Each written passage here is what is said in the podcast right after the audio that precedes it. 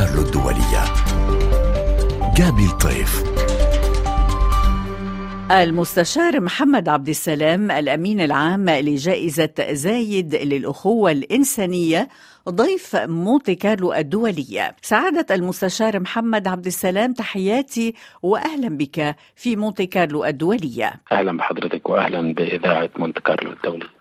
نتحدث اليوم عن جائزة زايد للأخوة الإنسانية التي كرمت بعض الشخصيات لعام 2024 في دورتها الخامسة. وطبعا كانت برعاية رئيس الدولة. حدثنا لو سمحت أولا عن خصوصية هذه الجائزة.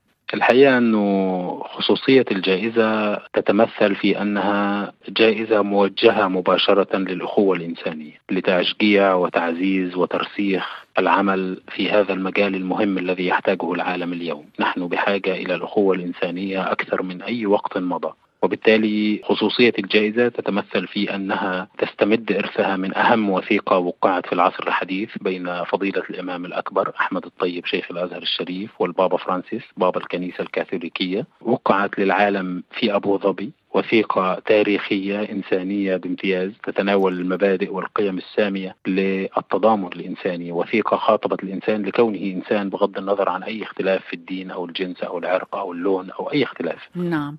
هذه الجائزة تستمد قيم الراحل الحكيم المرحوم الشيخ زايد بن سلطان آل نهيان مؤسس دولة الإمارات الذي ترك إرثا من الخير والحكمة والقيم والأخلاق لشعبه ولكثير من الشعوب حول العالم في تعزيز التضامن والأخوة ومحبة الخير لكل الناس.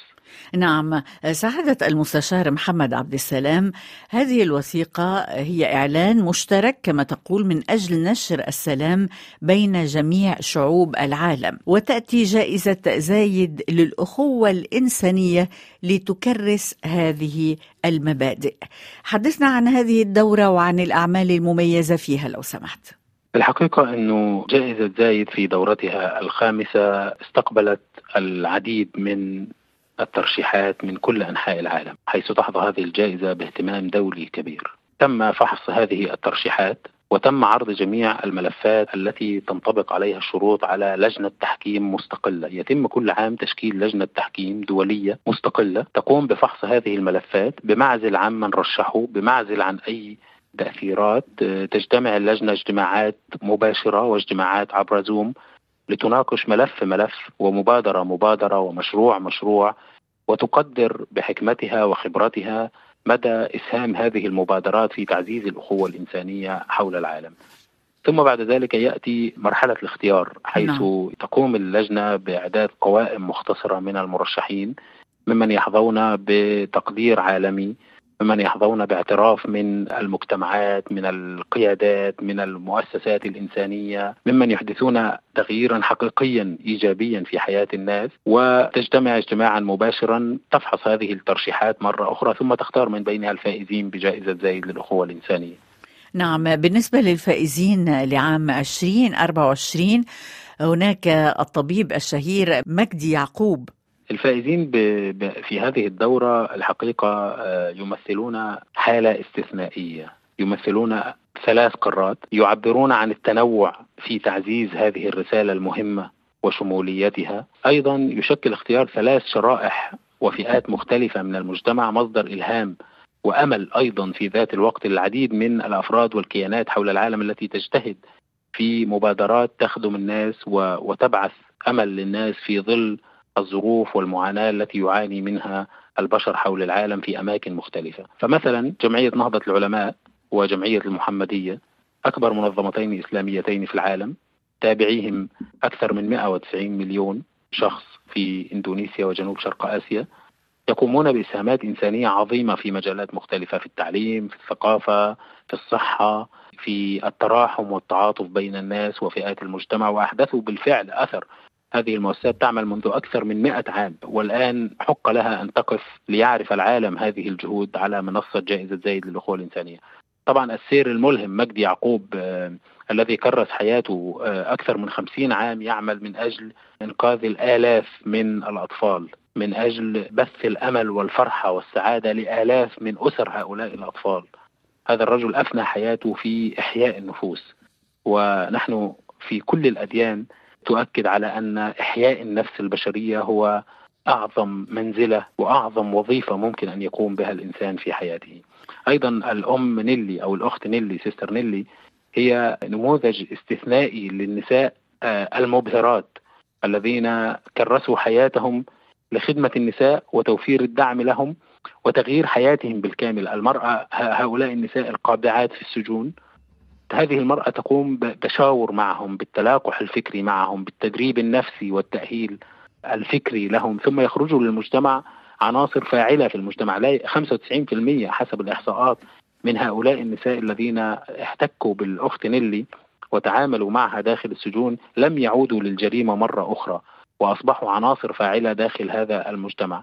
وبالتالي هذا نموذج رائع للتراحم لأنها تخدم هؤلاء النساء توفر لهم الرباط والترابط والتراحم مع أسرهم ومع المجتمع، ثم أيضا تخدم المجتمع بأن تعفي المجتمع من عودة هؤلاء للجريمة مرة أخرى.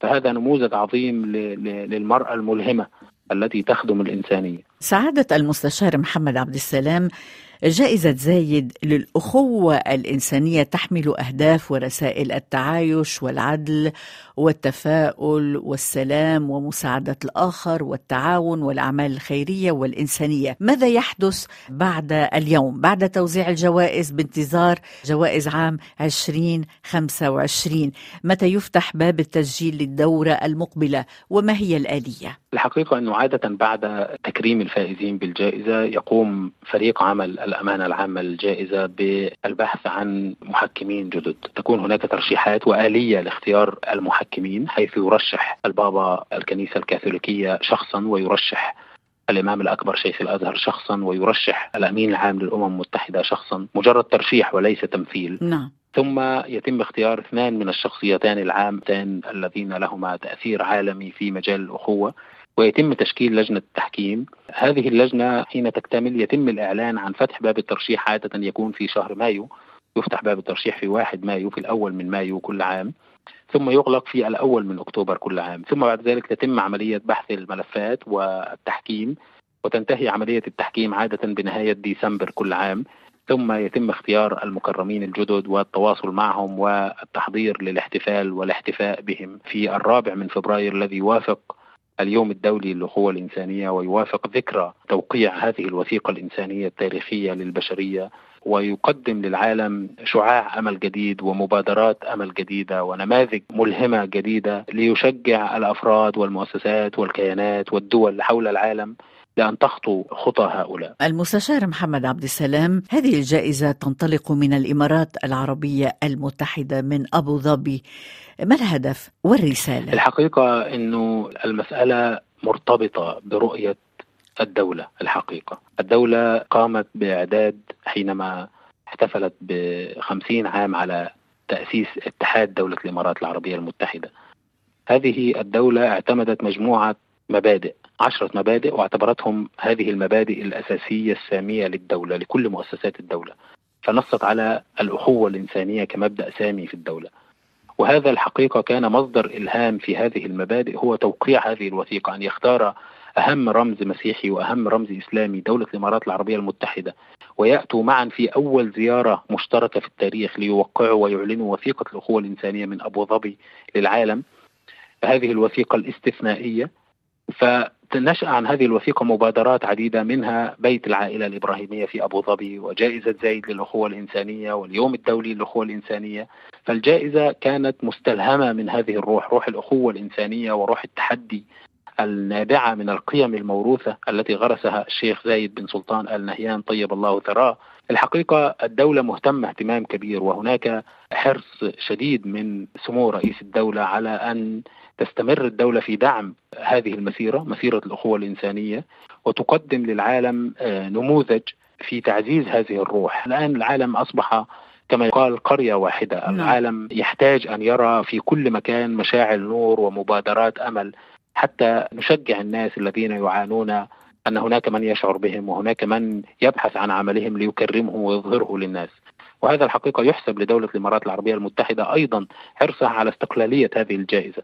لا يوجد أي تدخل من أي نوع. لجنة التحكيم مستقلة تماما. لا يوجد فيها حتى عضو من دولة نعم. الإمارات وتحرص الدولة أن تكون اللجنة مستقلة لتختار بحيادية ودون أي حرج هذه المبادرات بعيدا عن السياسة وبعيدا عن أي أجواء أخرى سوى الأخوة الإنسانية روح الأخوة الإنسانية. المستشار محمد عبد السلام الأمين العام لجائزة زايد للأخوة الإنسانية شكرا لك من مونتي كارلو الدولية. شكرا جزيلا.